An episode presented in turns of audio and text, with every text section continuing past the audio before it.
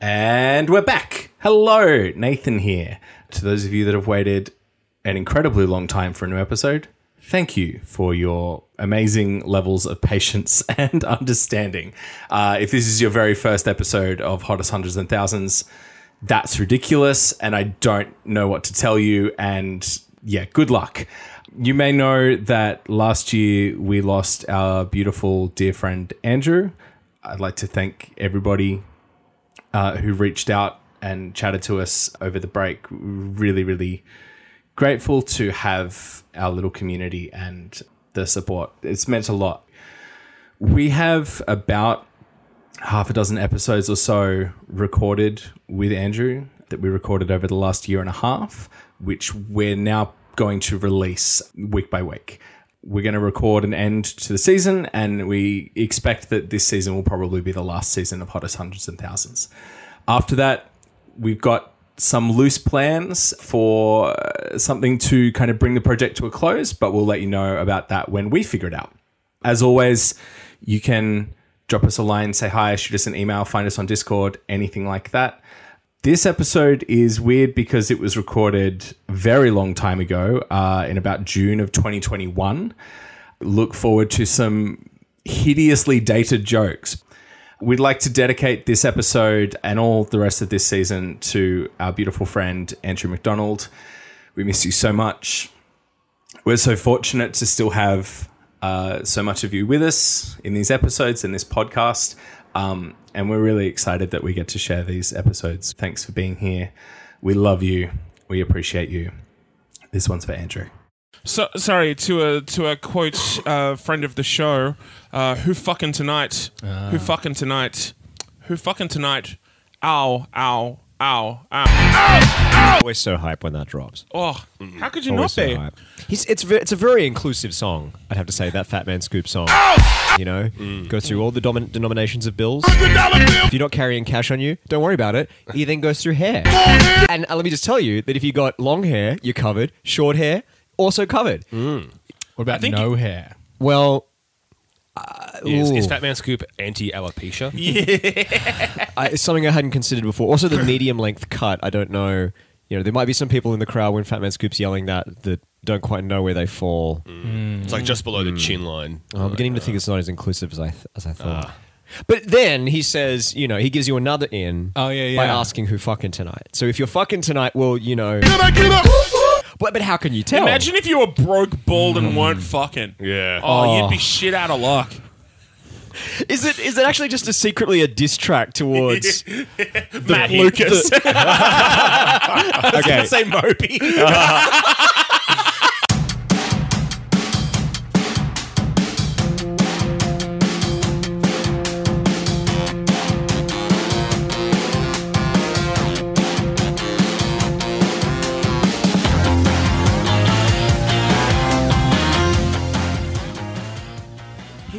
Strangers at the door. Oh, come in, come in. You've been here before.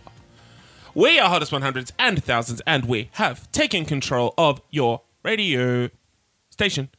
That was the intro in the Fibonacci sequence. I'm very, very smart, you see. Wow. Yeah, yeah, yeah, yeah. My name is David James Young. I am one of the four voices you are going to be hearing for the next hour. So joining me once again is Nathan Harrison. Hi. It's Adam Buncher. Hello. And it's Andrew McDonald. Howdy. Was that Howdy, also yo. in some kind of sequence? Uh, yeah, Well, that, yes. that was in. That was in. That was in. That's six- what sequence means. All right, the Tool fans, Lord Oh, look out! It's a Tool app, everyone. No, but not yet. It's not. No, it's Yeah, still hold is. on. No, no, it's, we, we, we started. It is. Fifty songs down, fifty to go. Oh, go us. Yeah. yeah. So Oh, actually, uh, while we're passing around the halftime Duck L'Orange, how are you guys feeling halfway through season nine? Yeah, well, I think we had a really good half. I think uh, we, we we really played to our strengths. Um, of, cou- you know, they, they had us up against the ropes for for a, a period of time. That, that's my impression of like anyone being interviewed for a sport. Oh Yeah. yeah. You got to do the You- thank more you. like, I- yeah, the, No, go yeah. on. Well, you know, like the boys gave it 100. percent So But it's, like it's a full- countdown of two it's halves. countdown- so- yeah, so- yeah. Full, full credit to the lads. Um, Look, we- it's we- not over until the siren goes. Yeah, we're, we're, just gonna have to, we're just gonna have to keep the pressure going, and hopefully we'll see him at the end of the game. Honestly, at the end of the day, football's the real winner. The boys really want to win this one for the gaffer. The poor fucking like disinterested sports journalist just like being like, This again. and, and how did you feel about conceding that second goal? Must have been hard. And it's like, yeah, well, Oh, you know, yeah, it, it no, was yeah, difficult. It was difficult, but Yeah, full yeah. credit to the boys. Full credit to the boys. Want to keep the pressure on? like it might just be a case of actually there is some stuff being said and it's just like I don't follow the game enough to be able to like actually that is what you're supposed to say. But Yeah. also, like, it, it doesn't matter because, like, they're good at what they do. They don't have to be No, good at interviews. Yeah, no, yeah. exactly. Exactly. I'll tell you who's really good at what he does. Oh, I'll tell you who the ARIA board have uh, Mm. said on, on, on multiple occasions. You're the man. That man is Paul Mac. He comes in at number 50 in the 2001 Hottest 100. This is just the thing. Take him to church.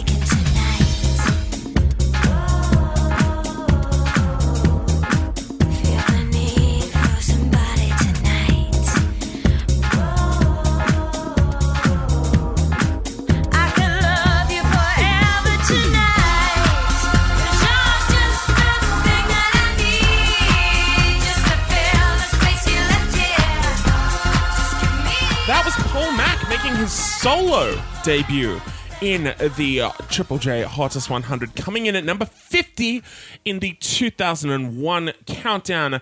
That is his solo signature song, Just the Thing. It comes from his 3,000 feet high, which all of us in this room have been. Mountain climbing. Mountain climbing. H- have any of you climbed a mountain?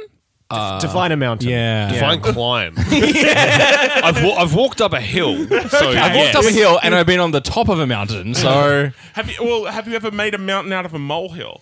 No, I'm So not. if you've climbed a molehill, then technically, yes. I have not actually seen a molehill, no. oh well, hmm. shit. I don't know what a molehill is. It's a hill of a mole. Come on, dude. Is it like a hillock or is it like an actual hole that a mole lives in? I think it's The a hole second that one. a, the Right. hole yeah, a hole Okay. for a mole. It's like when they dig the hole, it creates a Yes, yes, yes, yes, yes, yes. Yeah. It displaces the No, earth I've, I've, I've, into played, a small. I've played Mario Bros. 3. I know Yeah, how moles work. Yeah, they are. there they are. There's some. There's some molehills. yeah, great.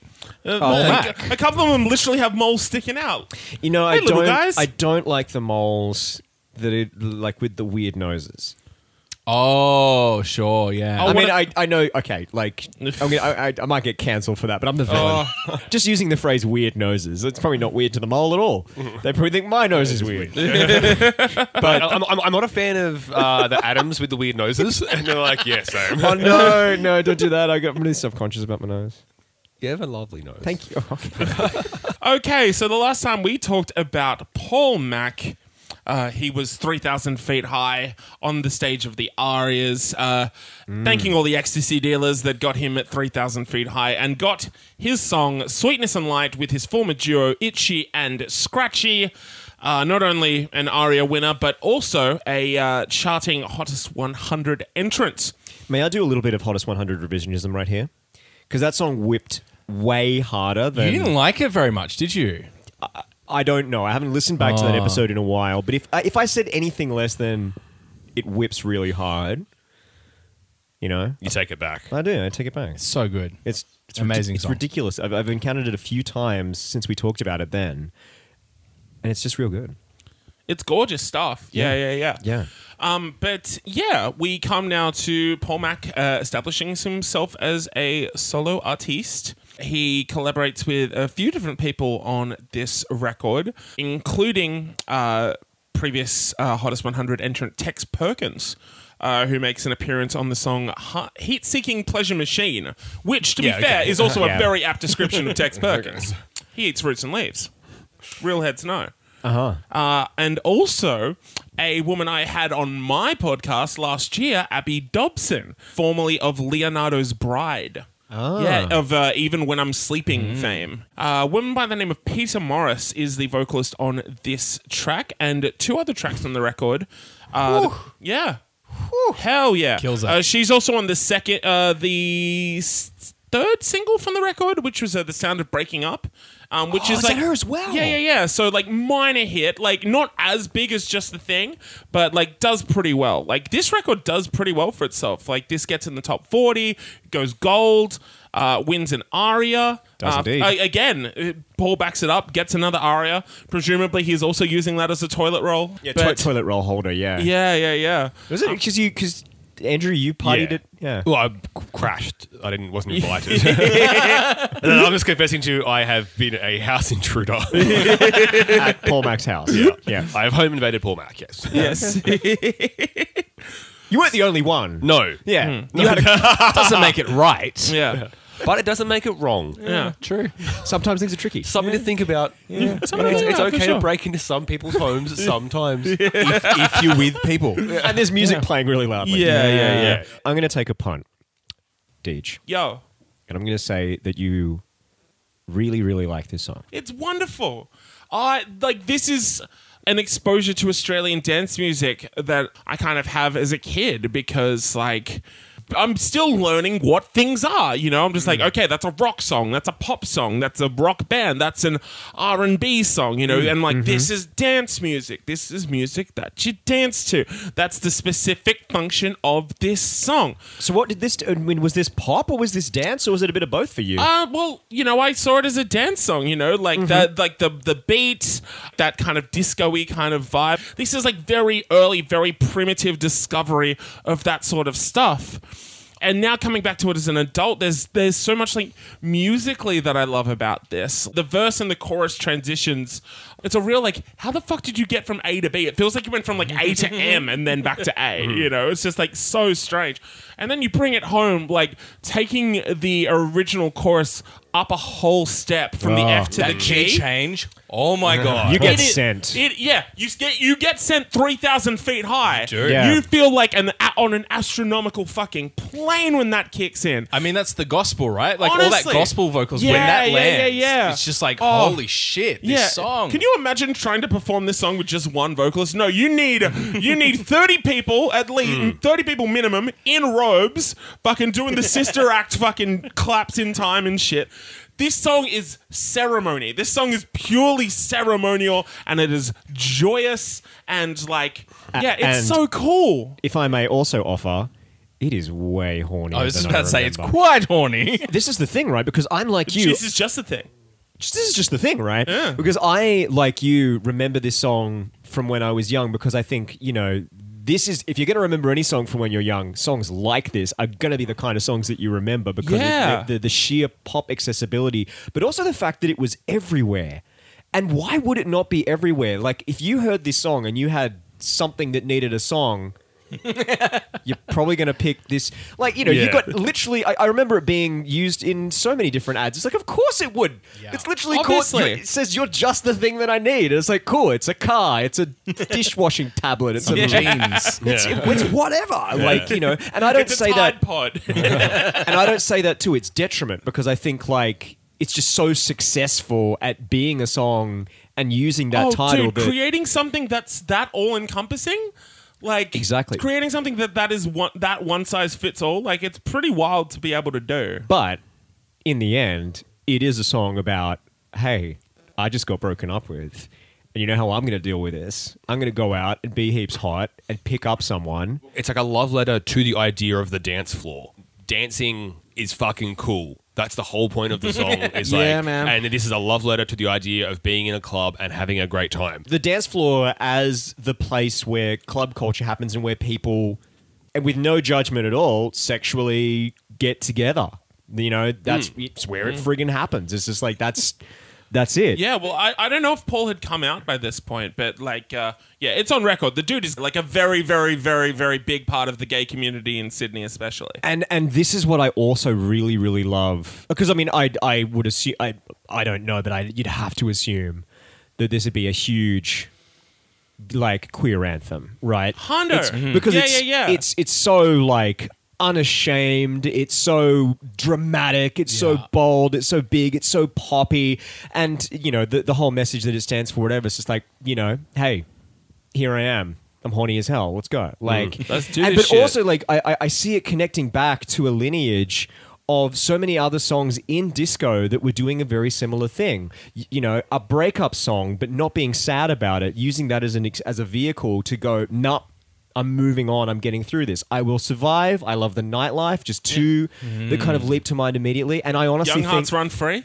F- uh, fully yeah, yeah absolutely right and this fits in with all of that lineage and deserves a place in that very same pantheon it's incredible because like we talk about how it, it's so accessible, but there's there's so much going on as well. Like the way he blends like the house and the jungle beats together. yeah, and then having all that gospel as well. But this is a song that like mums love. This is a song that like you'd find in like regional pubs all over Australia. Yeah. like mm. everyone Yes. likes this song. But It's a party. because it's a party. It's but- 100% a But, it's such a well crafted party as well. Like it's so well put together. And like we already said, but that that last chorus, that key change is just such a beautiful. Which is what people always say after a night at Paul Mac's. Mate, that was such a well crafted party. I reckon he could probably craft a very good I party. agree wholeheartedly. Andrew? Yes, I, yeah, I would agree, hypothetically. Was yes. it a well crafted party? Eh, One imagines it might have been. um, but yeah, that, it's all like the, the whole thing. Like I've said before, but like disco and like kind of pop music are not really my vibe. But like this is just such a like perfectly crafted piece of pop neo disco dance music. Like you can't help but just have total admiration for it. And like again, that final chorus key change is just fucking bombastically joyous. Like there's nothing, there's nothing but love there. What's super interesting is that we talk about Paul Mac three times across the history of the Hottest 100, and they're all in super different points of his mm. career. So the first one, 94, Sweetness and Light, Itch-E and Scratch-E, that's when he's really kind of establishing himself. Here, we're at Just a Thing, which is like, you know, his pop breakthrough moment as a solo artist. You know, like this is kind of his peak like commercially, if not creatively. And then in 2004, we will talk about him and Daniel Johns taking a metric fuck ton of acid and making a record as the Dissociatives. Mm. Yeah, so like a wild, wild career. But yes, like I said, I'm 90% sure this is the only time we talk about his solo work. What a hit, though. If it's something you want to be remembered for, just a thing is just a thing.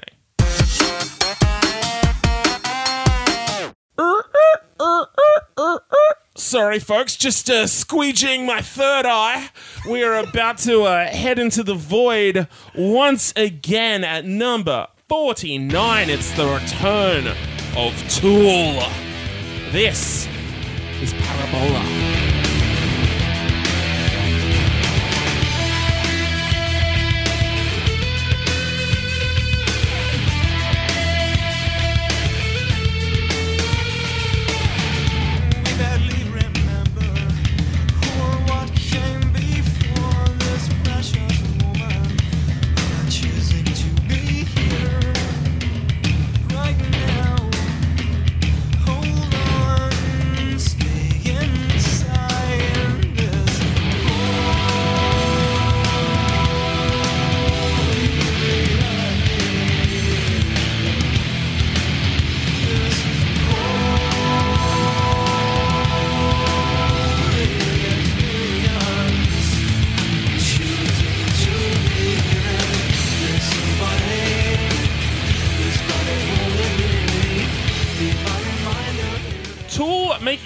Return to the Triple J Hottest 100 at number 49. That is Parabola from the album Lateralus. Tool absent for several years and then coming back. That is very uncharacteristic of them. it's been literal suffering not having them around, but uh, thankfully, Tool are back. And we are talking about what I believe to be their best studio album, Lateralus. Adam, Yes. is that a take that you agree with? yeah Yeah. yeah yeah yeah Right Very- on. strongly All right. strongly strongly agree Well, specifically, where do you stand on uh, Parabola? Parabola? parabola Parabola? parabola Rhymes Mr. Parabola, Mr. Bar Parabola. jesus Good God. Uh, I'm about to. I'm about to like enter into the role that I find hardest to do on this podcast, I which is to enter into the void. the Tool fan. it's just a hard place to be in this. Anyone Heavy know crown to wear. It is. Sorry, it guys. Really is. Does anyone know what time it is? Tool time. Oh, it is so Tool time. dun, dun, dun, dun, dun, dun, dun. Ah, dun, dun, dun. That was a. It was a really I good mean, one. I don't know how much it's right to praise that I don't want sound. to encourage this behavior, but, it, was good. That was excellent. Maybe the best one of those we've committed to tape, and I hate the fact that there have been more than one. Oh, yeah. and I hate the fact that I have to cut it, Andrew. Is it is it a copy written? no, no, because you hate it. So, if I've never actually before stepped into the role of being the Tool fan, I mean, th- like this would be the era and definitely the song that made me do it. Lateralus was a very, very significant album for me in high school. It was like huge, um, and this song in particular, I regard as one of the best Tool songs, and certainly one of my personal favorite um, Tool songs. Yeah, you're right. There was a long time between drinks. It's, it's something that Tool uh, are very famous for, leaving a long gap between albums. We talked about 46 and 2. Uh, that was for 97. That's only four years. That's not too bad. It's not bad. It's especially not bad for Tool. Yeah. Yeah. They, they, That's an afternoon nap in Tool exactly. time. yeah, in Tool time. Um, really cool thing in the lead up to this album, though, they punked Napster a little bit. In January 2001, they actually announced that they were doing a new album, but they announced the title would be Systema in. in You got it. Encephale. Systema encephale. That's as, that's the that's how I'm gonna say it, guys. That's it. There's a there's a fucking Pokemon E going on there, just to let you know. And I don't know whether I did that bit right, but the, anyway. Um, so they and they gave a full track listing for it, and and very soon we started to see songs with those names circulating on Napster. Only thing was, none of them were real. They were outspoken against the distribution of you know, Napster and, Oh yeah, all those kinds money of things. Good. Napster bad. Yeah, and if Yeah. Mm. Metallica taught us anything, Yeah, totally. So they did it kind of as a way to throw them off the scent. So when the album arrived, it you know it, it had it has less problems, and I think to the to the largest extent it worked. And also like a great move on Tool's part, knowing the way that fans were so rabid in devouring any little thing they put out and any little clue and the way that it would kind of circulate and build hype. So kind of a very clever opening for this. If you think that this song starts rather abruptly, the reason for that is actually on Lateralus, there is a, a, a track that is serving as an intro track.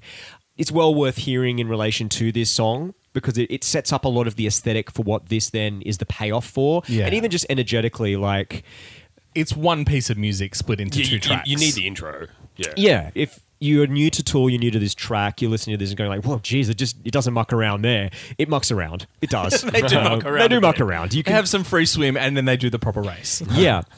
I think that this is actually the most positive, affirming, and sincere song that Tool have made in their entire discography.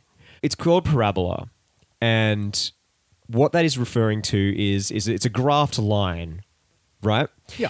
And what you basically are seeing is like a, a scoop, like it's a it's a curve. You have two points that come from infinity and go to infinity, and in the middle you have a point that's fixed in space.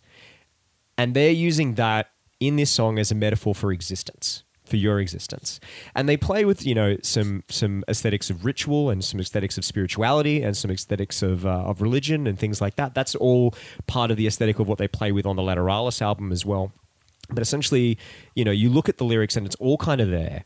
This idea that is actually a very spiritual idea, but it's also just a very grounded humanistic idea. It's like all you have is the moment that you have, Yeah. the experience that you have. kind of about like the intensity and strangeness of just being, but that also being a shared thing that it, definitely this this this shared thing, um, and also there's very importantly, I think in this song is is talking about you know whatever you're feeling in this moment is going to pass too.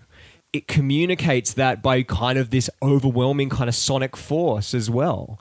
Um, to me, the song is just like it's it's it's smoky in a way. Like the the way that the guitar is just and the, the the sound is kind of like everywhere around you but it just still carries this Im- immense amount of weight. Like you you do get completely enveloped in this sound. And it's just and, and the whole thing to me is just like hype it just it just kind of fills you up and hits you, and it's just purely like energizing. You Yeah. you do feel that kind of like, yeah, I am here now. Um, I am experiencing this. It communicates that idea that it's putting through in the lyrics and putting through in, in the kind of like metaphor of what the song is musically in, in such a really wonderful way. Like I, I think this is a really brilliant song, and, and it served me really really well in my life. Like there've been there have been times where I've needed to be reminded very strongly that you know whatever's going on in my head is illusionary. And actually all that's happening is the is the physical existence that I Is have you're that, here. that I'm here. Yeah. right now it's mm. happening. Um, and it's been there for me and done that in a really wonderful mm. way. And in, in many ways like anytime I listen to it it does that. And there's no time where you don't want to be reminded of that. There's no mm. time where that's not a helpful thought. People always talk about how like the, the certain musicality of Tool and how like the maestroness of it all kind of thing.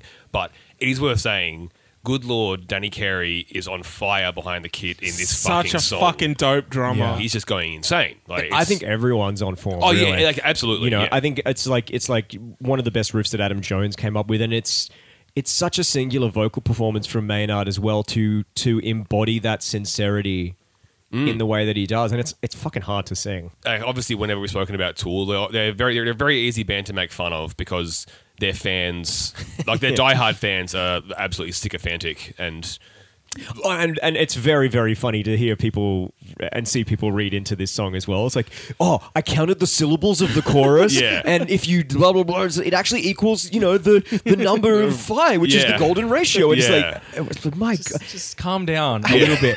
But I, Ju- I- just dig the song. just dig- The, I think certainly for this song and stuff like this, like I Yeah. think that stuff lands better because it feels like it's in aid of something that is actually meaningful in a positive way. That like engaging with the song is a good thing. It's much better than in Forty Six and Two when it's about the psychic lines, grid lines of the earth, or or like or like Stinkfist. Yeah. when he is being sincere, like well, like a there's no denying that Maynard is a brilliant vocalist and a terrific songwriter. uh, That when he allows himself to get to these sincere and perhaps vulnerable is is the right word. Um, moments of like. In this case, being like, look, it, like the, whole- the whole thing of like the, this too shall pass, and Yeah. like be in the present kind of thing. When he does that, th- his songwriting is just upped. The vocal melody is better. The lyrics Yeah. are fucking beautiful, and then that allows the band, who are always in terrific form, to fucking carry the message. I'm, I'm making it sound like Maynard is Tool, and it's not the case. They're very much a band of four. Oh, yeah. Yeah. Yeah. And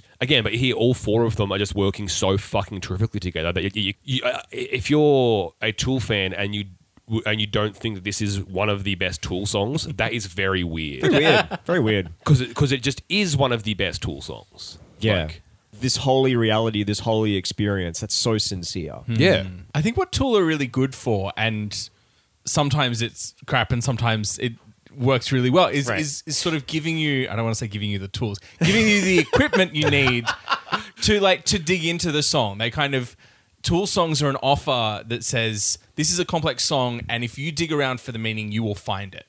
We've like we're gonna litter, you know, litter it and all the stuff around this song with the kind of signposts that you need to decode what's going on and find meaning in this like Yep. complex thing. Even just Yep. like calling it parabola and with Parabol being the the previous track as well. Like Yes, there's so yep. much in terms of structure you can dig into or whatever. I think that thing is I think that's a really valuable thing. I want to say that Tool are a tutorial band for complex music, but not in a disparaging way. But like, Yeah. but, but I think that it's a valuable skill, and because okay. Baby's first experimental music. a little bit, but they, but they give you the map and they show you how to look for meaning in music that is more complicated than pop music. And I think that's a really valuable thing. I think like Oh wow, and that also explains why so many people, you know, go ape shit, right? yeah, Oath. Because cause this is 'Cause a they get saying in. like, hey, you know, we talked about this before, but like they're inviting you to dig around for meaning, and they're saying, Yeah. hey, there is stuff there if you want to look for it, and that's going to be a rewarding process for you. And I think that's that builds useful skills in approaching other bands that don't give you the map. That's the problem is maybe great when people don't then look at other bands and, and think that Oh yeah, and they being con- a Tool fan is they the continue to dig down and dig down and dig Yeah, down. It's yeah. like, I counted the syllables in the chord. Yeah, Yeah. There, Like, there is a bedrock where you shouldn't keep digging. Tool r- reward um, complex examination, obviously. Yeah. Um, if you do that with Tool, like that, that should be the the like the gateway. That's it, right? Yeah. Someone, you know, you should kind of go through that with Tool and be like, oh, I could. Now uh, you know King approaching us- Crimson. Kim Crimson, or like Oneohtrix Point Never. I could Yeah. go to all these other kind of uh, artists that I felt were a bit impenetrable, and now I have the kind of the toolkit. It's in, it's inescapable. That's it's what you would call it. It is- I have the equipment set. I would have the equipment set to to approach these kind of inscrutable artists and find meaning in music that I otherwise wouldn't. I think that's really really good. I think that explains why a lot of people get into Tool in high school because that's when you're kind of mm. learning those critical skills and stuff. And having a band reward you like that is really really important. So this is a great song. Yeah. I never thought I would hear you say that. I've That's said wild. positive things about Tool songs before, Or just not usually about Tool. Yeah, yeah, well, that's Tool well, fan. Yeah, that's it. Tool songs are fine. Yeah. If only we could figure out who who did them. These anonymous Tool songs. Yeah, it was Johnny Marr. Great. I think maybe if I break the lyrics down a lot, I'll figure it out. There's the next 15 years of my life trying to decode a message. We were talking the other week about um, mashups. The most recent years of mashups have kind of got me back into this song.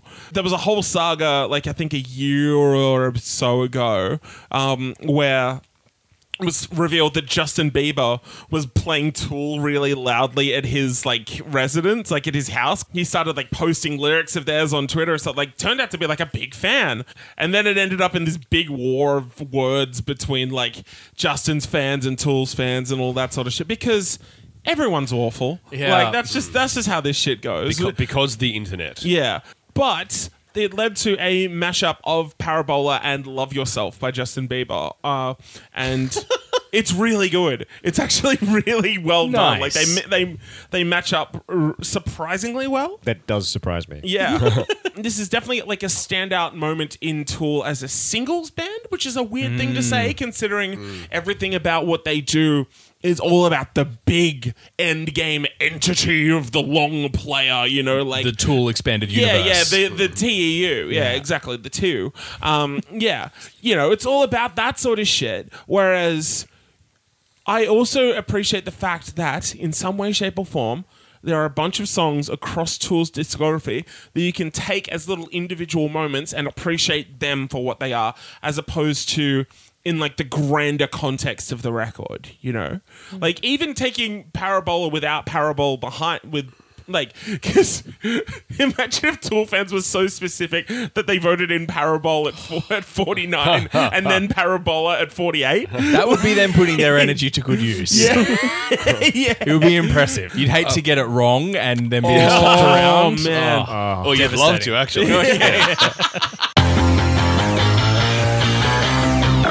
All right, you fucking prog nerds, get out of here. Clear the dance floor. At number 48, this is Groove Armada with Super Styling. Styling.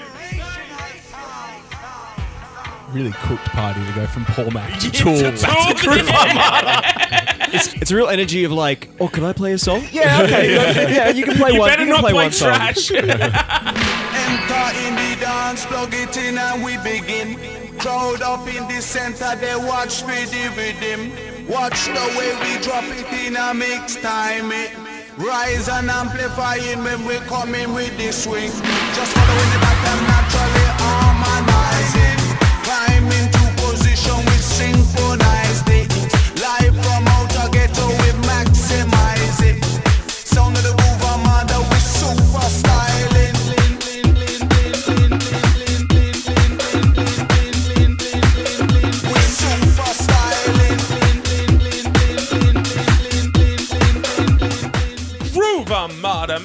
coming in at number 48 with the big, big beats hit Super Styling. God damn, Nathan. Huge. Huge Just song. huge. This Oh. is this is Groove Armada booking their ticket to play any festival they want for Oh. 20 years. Yeah, Like- this is them setting up fucking camp in Ibiza. Yeah, they said as well that this was the song that gave them the confidence to play as a live band and Oh, to, that they yeah. could play those big festival shows and stuff like this. And it's like, yeah, you write this, you're allowed to headline Glastonbury. Thinking about the countdown as well, I think this is a really nice like next step after the Fatboy Slim and Chemical Brothers tracks that we've already talked about. Just like mm. this kind of gradual evolution of, of big beat and and seeing it do different things to and but it's, it's just like this as just like a festival moment. Like Yeah. you, Yeah. you don't yeah, even yeah, need to yeah, be yeah. there. That you know what that feels like just listening to the song. It's amazing. It's almost like I I think it would be more suited to an outdoor large music festival than it would a club. I think so too. yeah, because it has that the incorporation of like the dance hall Jamaican style re- reggae sounds, kind of like that, including those, gives it a vibe of like this is meant to be enjoyed outdoors with Sunny lots- afternoon. sunny afternoon with lots of fucking people Yeah. dancing. the bass line is incredible. the bassline's so like, good. it spans Yes. over an octave. There are three different synths, like playing all the different parts of it. Like just piecing that together is in- incredible. you know, if someone said to me like the bass line goes over an octave, I wouldn't think to myself, I'd be like, so what? But it's like, no, no, no. It goes over an octave and think of the huge range of frequencies that you have to, especially down at that level, and yet you still have to make it kick Yeah. on every single frequency. And they do. And it's just like you hear them talk about constructing that, and it took friggin' ages. And the, in terms of the construction as well, a, a story that I love Is is this about the moment? the moment, Oh my god, right? so good. Go, Is this go. like the secret? So the moment that came for them was the beat coming in after the singing. So Oh. originally, so they, they're recording this album in a little English countryside studio. Very, very cute. Hence the album title "Goodbye Country, Hello Nightclub." because they were also clubbing and, and DJing at the time that they Yeah. were doing that as well. You know, they, were- they were literally going from barn to club. Back to The bar. dream, the dream. Yeah. so they're, they're putting together this song and MC Mike, who's a friend of theirs, apparently that was really organic, kind of bringing him in and then just like him doing this, like the toasting. We've talked about toasting before, I think when we talked about Shaggy, but that Ah, real yes. Yeah. dance hall, not quite rap, not quite spoken Yeah, word. it's that more kind- like a chant kind of Yeah. thing. Yeah, yeah, yeah. That's like the origins of hip hop. You know, Yeah. like it's Yeah. it's it's literally people in Jamaica, boom boxes, and just and toasting doing stuff and just Yeah. toasting. Yeah. Yeah. You so love they it. kind of had MC Mike here and they, they have the song. And I guess like an early version of the song is the beat starts and then MC Mike comes in. And then, so, okay, I've got a, a great quote from Tom Armada. Uh, he says, I remember that moment when we brought the vocal forward eight bars or 16 bars, distinctly sitting in our Lazy Moon studio. We both looked at each other and realized that something extraordinary had happened. We really felt that, and now we have no sense of how many people have jumped up and down in fields to that. It was probably the most important musical thing that ever happened to me. Whoa, And that's the, a, the that's thing that. I love about that is it's so revealing on the songcraft. Yeah. Because it's, we listen to that and go, of course, Yeah. of course it kicks in there. When when else would it kick in? What at the beginning? yeah. but well, like an idiot. Yeah, but it's like it's only obvious to us because we didn't create the dang thing. Like, Yeah, to- yeah, you know for what I mean? It's, It's just what, what a singular moment in music. 100%. And then equally amazing because they were recording in the country. Immediately after that happened, two women came around and brought them a banoffee pie. apparently it was pretty good. Apparently, it was really good. They said that's what you do in the country. You don't like drink and get high. You have a banoffee pie. I pay that. Yeah, I pay It's the like, shit it's out of like that. banana caramel. I think and cream. I Cream. think. Yeah. Something like that. doesn't actually contain any coffee. I don't think so. Yeah. Okay. Oh, because of you. Oh, you were thinking of if it's a Well, portmanteau of banana, banana and, and coffee. coffee. Yeah, that makes sense and sounds gross. proper. You- hey. I'm, I'm, I'm just that much of a caffeine fiend that it's like you, you say there's coffee and something. I'm like, yeah, I'm kind of interested. Yeah, just Yeah. d- d- I dust my bananas with a little grind up espresso. What's the problem? yeah. Makes them nice and mealy.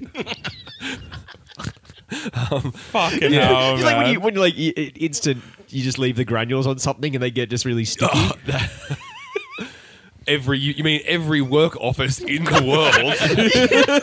I, I, do, I do. yeah. Oh, you didn't clean out the espresso beans. No, it's okay. I'm saving them for my banana. I'll roll my banana on the work office countertop, which is dirty and covered in old instant coffee grounds, and snack on that at my desk. It's international And- roast too. It's not I'm even gonna fucking shock. Hey, that sounds so Yeah. grot. Love offices. work from home. You know, Yeah, like this is obviously just like dub meets dance hall meets garage house. yeah. Yeah, I don't even know really what that means, but I'm like, yeah, sick. When they listened back to the final completed mix, they must have known like We are gods now. Yeah, Now, fuck. now we are become bass. yeah, bringer of sick beats to dance floors Yeah. and festivals. We do come one to the base though. Yo, I mean, listen. Steve listen. would fuck hard to this shit. He would do many things. And this is the thing that I think that the He brilliant would do thing- many people. Like, oh, just everything. Yeah, you could. Yeah. He- He's You could. unstoppable. He's stereo fucking Steve. I'm, I'm, I'm very particular about what music is played in the. in the bed. You are sure, but not stereo Steve. If He'll it's go got a right si- from Tool to Groove Armada. Stereo Yeah, this whole get this whole countdown to stereo Steve sex playlist. Oh, bless Stereo. Stereo Steve be the kind of guy. He'd be like at a party, and the pro- he gets in a corner with the prog guy, and and Steve's just on the right, you know, cocktail. That he actually gets his mind blown by someone explaining that the Fibonacci. He's in real blo- you know, listen mode. He's like, whoa. Whoa, man, that's Really? crazy. And they intended that? oh my god! What's going on? Yeah, he would be. He would be like that. But I think this song, like, legitimately, does so much work for you in terms of just like being the groover, being mm. like an absolute tune churner. Those little trumpets. Oh my god! I mean, you- yeah, man. Tasty little trumpet bit. lis- listen, you don't want too much brass, but if you have a, just a tiny sip of brass in a song, I'm I'm there for that. I'm very much there for that. You know, listen to one Ska song. Oh, what a day! Ska's great. Ska's great. Listen to a Ska album. No, Oh, no. Um, I've had it up to here. I said before, like, um, if, if you could make a best of EP of the genre of ska, that would that this would, is tantamount to workplace bullying. that would be a little bit long for me. You might uncheck one song. yeah, I see. I would be like, if you make a, an EP of the best of Ska, that might be the greatest album ever made. Six tracks though, worst album. I hate this. we can make him break. We can, we can get him to tell us all his secrets. but Ah! if there's one thing I know David is not breaking to, it's his sincere love of this motherfucking song, though. I'll tell you what. You know how we were talking just before about like having a recent thing just kind of color your in like experience with this song. I uh, got to catch up and hang out and see live future hottest 100 runner-ups Spacey Jane. So we were hanging out after the show and we were back at their fucking hotel wherever the fuck they were staying, like the Adina or some shit. And fucking Caleb, the singer, was over in the corner just trying to get the fucking Bluetooth to work because it always it never fucking works when you fucking need it to, right? The first thing he puts on when the when it fucking sets up is super styling, and we just clock. He's just like, dude. I'm like, dude, yeah. I'd forgotten about this song for millennia. And then literally just the context of hearing it like at fucking 2.30 in the morning in a fucking hotel room after a fucking gig at the Enmore. We're back in full fucking swing with this. Mm. How could you not fucking love this? It's just, it's such a vibe. That big wobbly sub bass that you can feel in your fucking ass, you know, just like, oh, that and the reggaeton kind of vibe and that yeah those big like synth horn things like the dub sound there's so many moving parts going on in this song and it all just comes together so beautifully it's so sick Yeah. I love that it's just like it's perfect to do anything to. Mm. Like as soon as this is on, you're wearing shades, whether you're wearing shades or not. yeah um and- it's that little kid dan- like the russian kid dancing in the club Russian kid dancing. have you not is- seen that fucking is- video What? hang on But it's it, it's like so self assured and confident, and it just like it it gets inside your bones. You embody this song when it's on, and it's perfect to dance to as much as it is to just like go shopping to. And everything's just made cooler by the fact that it's there. Yeah. If I was listening to it while I was shopping, I'd be bopping my head a lot, though. Like, That's okay. yeah, You would be picking up those goddamn oranges. you know? for the L'Orange. that kid I don't know whether you'd be even checking the prices. It's like, is it on special? Is it not? Is it imperfect? Is it not? It's just, I want oranges. Let's mm. go. You know? That's shopping like a baller. uh, you know? Thank you, Groove Armada. Mm. Hmm. Yeah, that's him. Hmm. he's vibe He, he shouldn't be he's there. literally just vibing He should not be in that club. He's no too. he shouldn't I can't remember the context for this whatsoever, but yeah. I think the context is It's just Russia. Just Russia. It's, it's Soviet Russia. Russia. Club bangs you. All right, you fucking pinger munchers, get out of here. Like, let's put some chairs down on the dance floor, okay? It's time for book club, okay? Everyone put on their nice fashionable jackets, get their pipes. Let's let's get sophisticated in this bitch. Oh, And now, f- now we're talking. Oh yes, we are.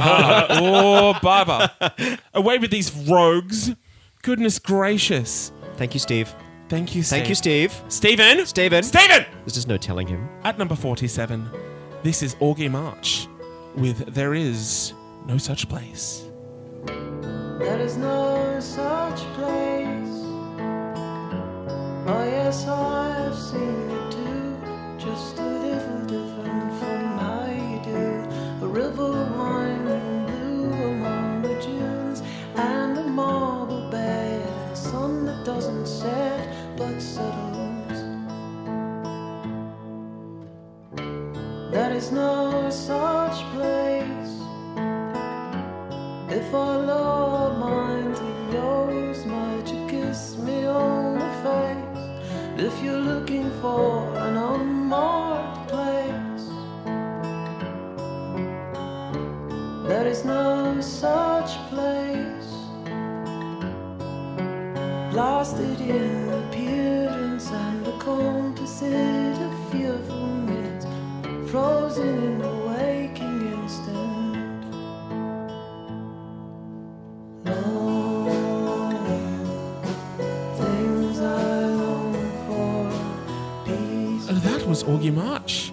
coming in at number 47 in the Triple J Hottest 100.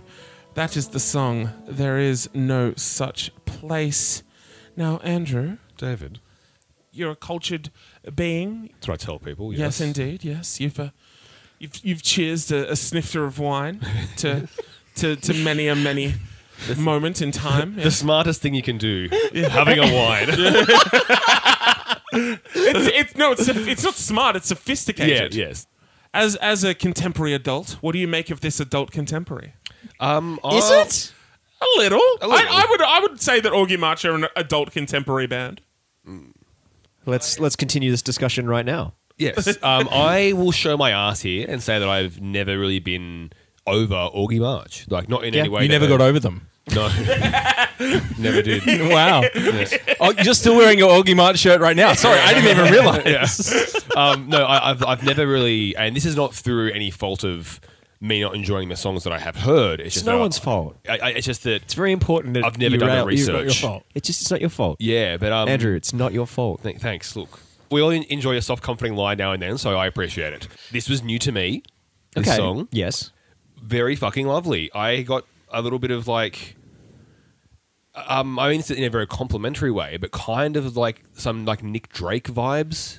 Yeah, Uh-huh. I can Yeah, see yeah. that. And I- yeah, a I- bit I- of five leaves left. Yeah, very fun. Yeah, um, and I really love Nick Drake. He's one of my favorite folk musicians. Yeah. this is very soft and like it, the music of it is almost. It's like that similar thing, like uh, in a certain way that the Pixies do, of like it's a happy sounding song with actually really fucking grim lyrics. This is a very comforting sounding song, actually very fucking kind of sad, but it's still beautiful lyrics. And from what I in, infer from Augie March, a lot of the pe- reason that people love them is due to their lyrical content. Like they're clearly very, very beautiful lyricist. I did really enjoy it, but it's something that I feel like because it was new to me and because it's a very soft and I guess lyric driven song, not having that much time with it, it's maybe to my enjoyment's detriment. Like I feel like if, I feel like if I um had known because this was uh, I should have prefaced this before. Sorry, this was from their uh, their debut record, uh, Sunset Studies. Much Um, hyped. People were really waiting for this one. Indeed, and I think if people are familiar with that record, they probably will love this song. Hi. Yeah, Adam, please teach me the ways of the Augie March. 100% listen to Sunset Studies. Okay. Even if you make it, you don't make it past the first track. The opening to that album is a song called "The Hole in Your Roof," and it's probably one of my favorite Australian songs ever. It's a great track. Yeah, um, and I but I also think that this is an absolute standout from that album as well. Mm. And I totally agree with you when you talk about hearing traditional folk. Mm. And I think even you hear older folk than that. But I hear folk that reeks of eucalyptus. Mm. And I love Augie March, and they're very, very special to me because they're one of a handful of bands that I listen to that I really hear Australia in, in a way that is so free from anything that makes me cringe when mm. someone says something like that. They capture this country in their music in such an earnest, gentle, sincere way. I can't help but think of all the things that you would think of when you're being romantic about this country. And it is country. Let's be honest, that's what you think of. You know, the, the the walking track I had, how I would you know get up in the morning and go for a run, and there'd be the sun rising, and there'd be like a field full of kangaroos. Uh, another place I lived in when I was in Perth, be so many trees around that that you couldn't step without seeing just all these dried gum nuts and just uniquely Australian experiences that I don't even have to try and conjure when this song is on. It's there. And in a way, I think that the bittersweet poetry of it is when you say there is no such place, there is mm. something in that. That comes through, for lack of a better term, in the spirit of the song. Because I don't, I don't have anything really to pass from the lyrics. I think that it's beautiful poetry. Yeah. Reading over the lyrics and listening to it a couple of times, I kind of inferred like it was the vibe I got was um, an imagined place where you and perhaps a partner or a family were planning on existing that is not going to happen. Oh, yeah, that's Yeah. heartbreaking. Yeah. Yeah, I mean, no. and, and, I, and I think like especially when you talk about sentimentality of Australia, Hmm. It- there's really something in that. yeah. you know, this imagined thing that Mm-hmm. didn't quite come to be or isn't quite there, but you still there's a hopefulness and there is a yeah. I love how it manages to be tender. This song musically. But it's also like kind of like it's holding back from you a little bit. Like it's kind of a bit matter of fact. Yeah. That's something Augie March do really well. It's true, Yeah. right? Uh, the other thing I really loved learning about Sunset Studies is that this was recorded in nine different studios with six different engineers. That's the album. The, the ethos that they had behind it is like, well, we were young, we had all this exuberance around making the album, but we also thought there are so many different sounds we're playing with and so many different things that we want to try and capture. We're not going to get that all in the same studio with the same set of ears. Mm. We're gonna we're gonna go around and, and and it ranged from as much as like the most professional studio that you could have to literally like a shed in the bush.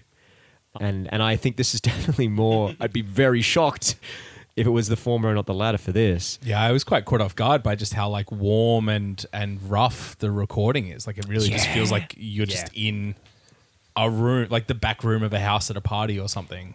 Like and everyone's kind of past winding down or whatever. Yeah. it's beautiful. a cool little thing that I found out about this track in particular is that Glenn Richards, the singer, and Dave Williams, the drummer, actually kind of swapped around a little bit on this track. So it's actually Glenn who plays the drums on this song. Meanwhile, uh, Dave is playing the piano accordion. Hey. Yeah. Yeah, which uh, again, a very sophisticated adult contemporary thing to do. Throw in a bit of piano accordion. Like Yeah. they, yeah, Also very just folky. Yeah, Yeah. Just, Yeah. just thinking of um the the cold mornings at the Canberra Folk At the Festival. Canberra you Folk know? Festival. Yeah. Yeah. buddy. Like you talking about like gum, you know, I'll yeah. try to warm up a piano accordion in fucking minus three degrees. But just you know, yeah, like Oof. Surrounded by gum trees. It's it's like that really cold morning. There's still a bit of a like smell of smoke from the fire kind of vibe. yeah, Yeah, yeah, but I you- can you- connect that to this song yeah, quite yeah. easily. You're, Yeah. you're making damper. yeah, man. Well, when you look at this, like the the liner notes, like it doesn't just say vocals and guitar. You know, like there's piano accordion, there's pedal steel, there's Hammond organ, Yeah. there's dobro, there's clarinet. There's yeah, that What's sort a of stuff. Dobro? A dobro is a style of uh, guitar. I think it's a slide. I think it's like a Oh slide yeah, yeah, style yeah, guitar. yeah. Okay, yeah. yeah. It's I had to guitar. fight very hard to not say it's the thing you make bread out of, bro. I'm glad. Lucky I didn't say it. Oh, I'm- yeah. I don't know. I think I think it might have been good if you said it. Yeah, it's a, like We'll it's a never style. yeah. Oh yeah, that's a So cool. yeah, so it's like a style of resonator guitar. Oh, very cool. That's cool.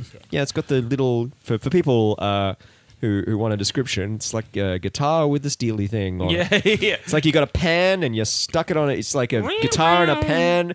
You know, you know, like guitars. Yeah. and, and- and you know, like when you stick pans and like yeah, On you- things. Yeah, yeah. You, get, you get a stick pan, not a non-stick pan. And you uh, you just with the guitar, and then you got the dobro. Like it, it speaks for itself. Someone listening plays the dobro and is furious because everyone always says that. He's listening. He's Sick of li- this stick pan bit. Every time I mention I play the dobro, his dobro case has a sticker that says "No stick pan jokes." this machine kills stick pan jokers.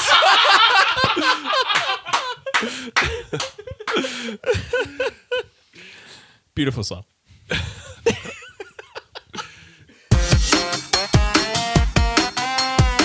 and number 46, this is the Smashing Pumpkins. Should I know? I? What's the stop? Look.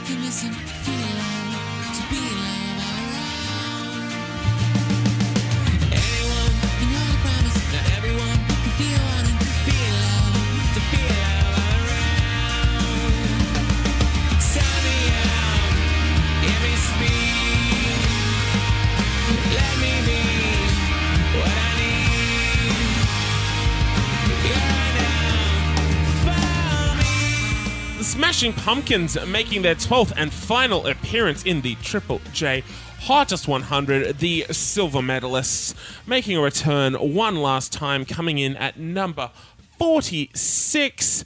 And we return to someone who's gone on quite a journey with Smashing Pumpkins. Uh, Adam. I have, haven't I? Yeah. Yeah. You, you started out being kind of casual and then you were just like, I've started listening to them more because of this podcast and like, Yeah. holy fuck, Billy Corgan's guitar tone. You got a melancholy tattoo? Yeah. you shaved your head bald. You bought the National Wrestling Alliance. Like, you changed your name to William Patrick Buncher. It's been quite a journey. It's been a, quite a journey. it's been quite a journey. Those are all things that Billy Corgan did. if ah. you're too young, those are all things he did. Oh yeah, yeah. We we first talked about Smashing Pumpkins in season one, and As, ah. was that You know? Cherub Rock? Cherub Rock. How, that's probably my favorite Smashing Pumpkins song. So Well- it all got worse. yeah, just a from here. sliding scale. No, I mean, no, no. something that did happen is that Siamese Dream became one of my favorite albums from the '90s very comfortably. Mm. Honestly, and Yeah. th- the, the best record they've ever made. Yes. So Aha, see? Yours look longer because you used double the syllables. Ha ha. Which brings us actually really nicely to this song, um, Which, we was- haven't named because it doesn't have one. and this was designed by Smashing Pumpkins to be their farewell song. Um, as Billy Corgan put it, a special kind of see you later. And they deliberately made it to sound like their early work, the Siamese Dream, Gish era. That was their whole purpose behind making this song to, to go back to how they sounded when people fell in love with them and to give them one last song like that. But of course, this is a Smashing Pumpkin, so it's a bit more petty than that. yes, I was going to say, do you have the quote? I do have the quote because hey, because listen, I you see that as like a as a mission statement. You go like, that's beautiful. Like you know, you, you, you this is beautiful sense of completion. Mm. It's and really maturity. What maturity from from young William to kind of be reflective in that way and and generous to the people that have been through this journey with him. quote from Billy Corgan. Here we go. The song was our way of saying fuck you to all those people who thought we'd somehow lost our minds and weren't able to return home. We were in the studio for what appeared to be the last time, so it was very emotional. We only had three days. Uh, that last part's less relevant. That's, We only had three days, all right?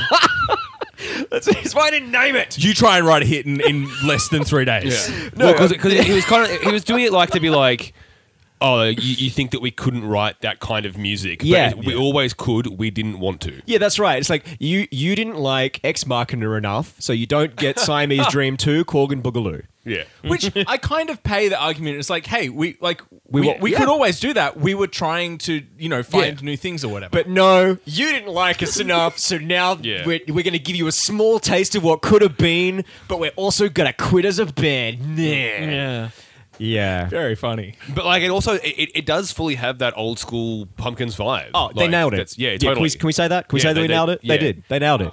And you know, you know what it is? It's this particular. Oh, and I love it so much. It's this particular kind of like weightlessness. This moment of like you when you when you're like going, you're traveling really fast in a car and you go over a speed bump and you get catch a little bit of air. They somehow manage to. I've fast never are you done. driving? Never done that. never done that. How fast are you driving? I'm talking message about from the RTA. I'm talking about in Mario Kart. Yeah, yeah. oh yeah, Mario Kart. I- Right. I- Now there's a song. At number 40. So you're not on Rainbow Road, obviously, because then the, you're getting a lot of air. But you're just getting, you know, you go up a little bump and you do a little jump and you catch a coin. The, their songs manage to sound in a less nerdy way like that. They have these dips in their in their songs that like give you a small moment of weightlessness, and I think that's what returns for this song that was there in in in their previous work, as I see it. And I couldn't actually pinpoint even exactly musically what I'm talking about, but that's that's the feeling that I kind of get. You know, maybe you can relate. Hopefully, you can. Who can relate? Woo! Um, even lyrically, I, I think the the ending note that they kind of end on is is really lovely. Just you know, to to be love, to feel love all around. It's almost like this really '60s kind of quality. I think so often bands don't know that they're making their last song when they're making their last song. They don't know what the final thing they're leaving people with is. It's really really cool to see a band who is being deliberate about that. Yeah. Well, the only other major example I can really think of is uh, the Long and Winding Road. Uh, the Beatles uh, from the uh, Let It Be record. They went into making Let It Be knowing that was going to be the final Beatles record. And yeah, so The Long and Winding Road was the last Beatles single released while all four of them were still alive. It was the last official song of theirs, and like it has like been widely regarded as like their end of career kind of opus. Unlike The Long and Winding Road, however, this song ended up being complete and utter bullshit. Seven years after. Oh yeah, well. Yes. Billy and Jimmy uh, form what they call uh, BCJC, uh, which is Billy Corgan, Jimmy Chamberlin. Uh, and they start up the Smashing Pumpkins again with a bunch of new guys, including Jeff Schroeder, who would go on to play with the Smashing Pumpkins like for like 15 years like he's he's weirdly been in the pumpkins longer than a lot of the other like like classic members have been in the band and shit and like i think we are up to let's see one two three four five studio albums that Smashing Pumpkins have released since they got back together. I'm pretty sure we are now at the point where they have been reunited longer than they were originally a band. Sure, but I still think to say that the song is bullshit because of that is is doing the song a bit of a disservice because at this moment they Oh, it's a good song, but like I, I feel like 20 years on, like if they'd actually genuinely left it there, like I would have some of that same sentimentality. But having listened to Shiny and Oh So Bright Volume 1 slash LP, No Past, No Present, No Future, No Sun, the full name of an actual studio album that Smashing Pumpkins released in 2018, it doesn't feel as genuine to me. Now you know how I feel like refused. That to me, that's the biggest turncoat move. Hmm. I hate that Refused got back together. musically though. I, I really like it. I think I think it's got like this kind of like giddy ungroundedness. It kind of reminds me of like you know playfully running through a field. It's it's It's, it's lovely. Cool vibe. Yeah, it's a nice song, fun. yeah. I don't think I buy the the the happiness of it. There's something about it that's like I think just because of of the Smashing Pumpkins, and I'm like, oh, I don't understand like why they're trying to write this really poppy song. I can connect the tone with the early stuff, but I'm like, this song doesn't feel like Doesn't feel- what those songs feel like. to Actually, you know, what, the more I think about it, it kind of tangentially ties into the next thing that Billy Corgan would do. Zwan. Zwan, yes. So him and Jimmy, uh, because Jimmy just follows him around like a scolded dog, they made a record together uh, with a few other people under the name Zwan in 2003. There was a record called Mary Star of the Sea. Uh, there were two big singles from that, Honestly and Lyric, uh, that did okay for themselves.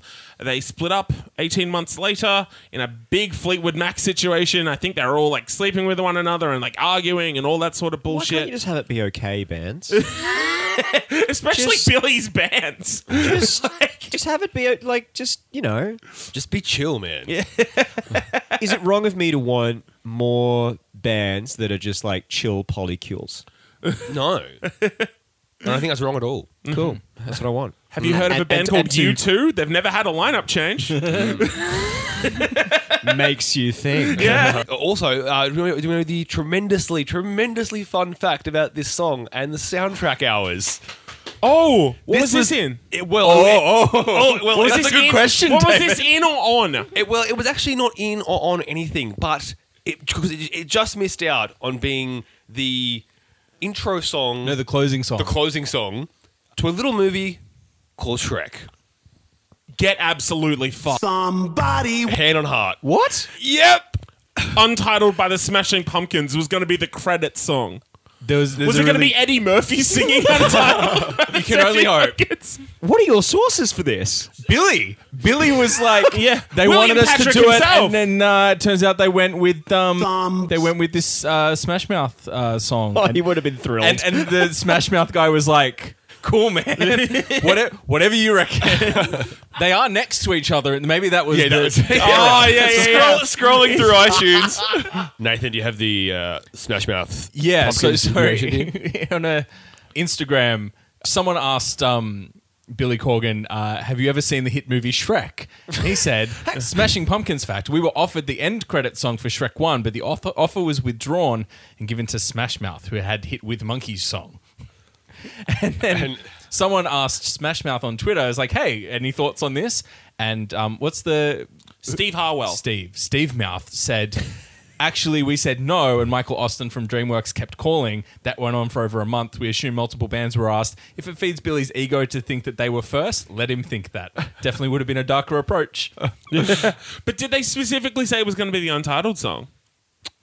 Yeah, Uh, right. Yeah, yeah, yeah. Or somewhere else, I think Yeah. did yeah, say. right, right, right, right, Yeah. right. That's Wow. crazy. Very weird. Super weird. now I want a full recreation of the 1979 video, but w- entirely within the Shrek verse. Shrek riding in the back of the carriage, like mouthing along to the song, or fucking Donkey and Puss in Boots run through the the. Uh, what what would be the medieval equivalent of a convenience store? a marketplace. A marketplace, yes. All right, all right. Yes, a I pitch. want this as well. Oh, we got a Uh, pitch. Here's a pitch. I don't know. We have to set our price for this, Yes. but we will do. We'll buy a Shrek mask. Uh-huh. we will put it on David. And using all of our combined filmmaking expertise, we will make the lowest budget version recreation of the 1979 film clip with David in a Shrek mask. Fuck me up. That sounds so sick. I haven't I'm seen so the down. clip, so I don't know how hard this is going to be. I haven't seen it. Probably won't be the hardest thing we ever do in our lives, but it might be up there. So we're going to want something good. Any any thoughts? How, how much is the Shrek mask? So, so more than that. Yep. Looking it Uh, up, they're averaging between about twenty-five and thirty-five dollars. Do not Google image search Shrek mask because that's nightmares. We need at least 25 new five star reviews that say Shrek. no. Don't. No, we need, we need, we need actual money. No, you know what? Let's just let's just leave it open. Make an offer. Yeah. Or okay, making Ma- an offer. Make us an offer we can't refuse. Make us an offer. or don't. it's, it's, It's fine. we don't have. Anyway, We'll have forgotten about this tomorrow. We'll get a five star review that says Shrek. Just one. Don't spam us with five star reviews that No, just say do. Shrek. These fans five star reviews. Yeah. But I want some people reading it to be like, oh, that does sound like a good podcast. I will check it mm. out. I'll recommend it to my friends and family. Yeah. And also, that rem- reminds me, I need to rewatch Shrek. So the, the the Smashing Pumpkins ending Yes. as a band Yes, Yes. farewell. was a lie. Uh, was a lie. But this song is actually our in the podcast. Farewell to the Smashing Yes, Pumpkins. indeed. We never talk about Billy Corgan ever again. But I, I'm pretty glad that we are um, that we have this opportunity and this and this song as an end note to the to the Pumpkins. Yeah, Look, sure. they've been they've been a huge part of the countdown. I mean, yeah, and th- they the were a huge part of the '90s. See you, Pumpkins. Yeah. Bye, pumpkins. Smash you later.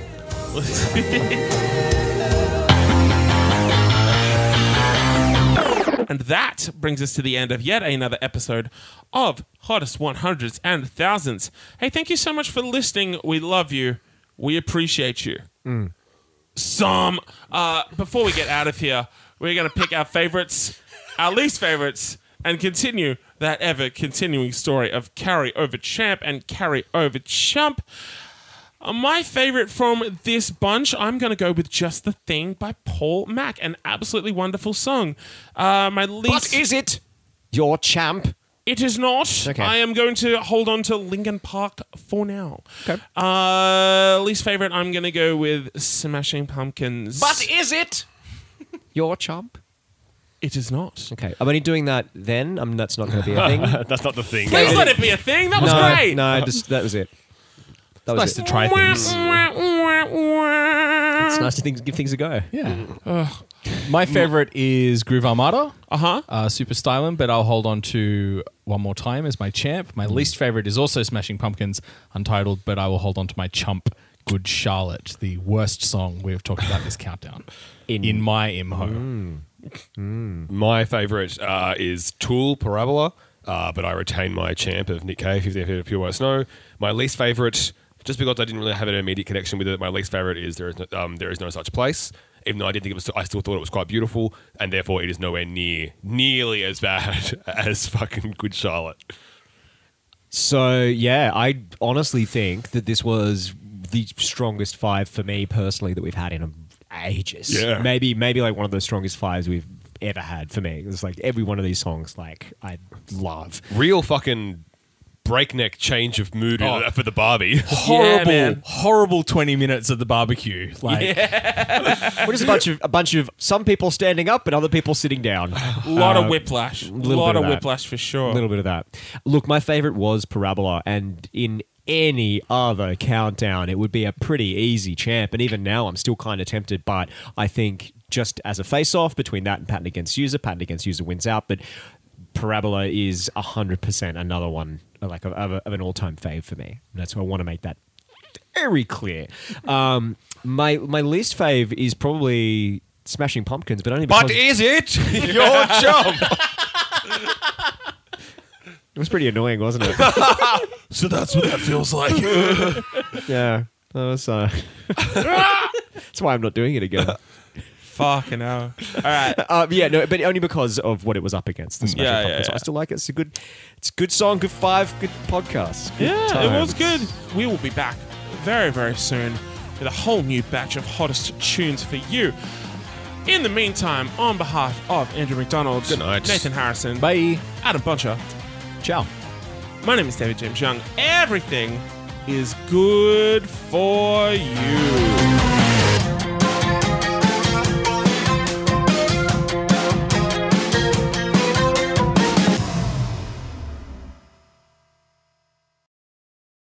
That was it. Yeah, it really I'm an was. underrated podcaster. Not to us, mate. You're overrated.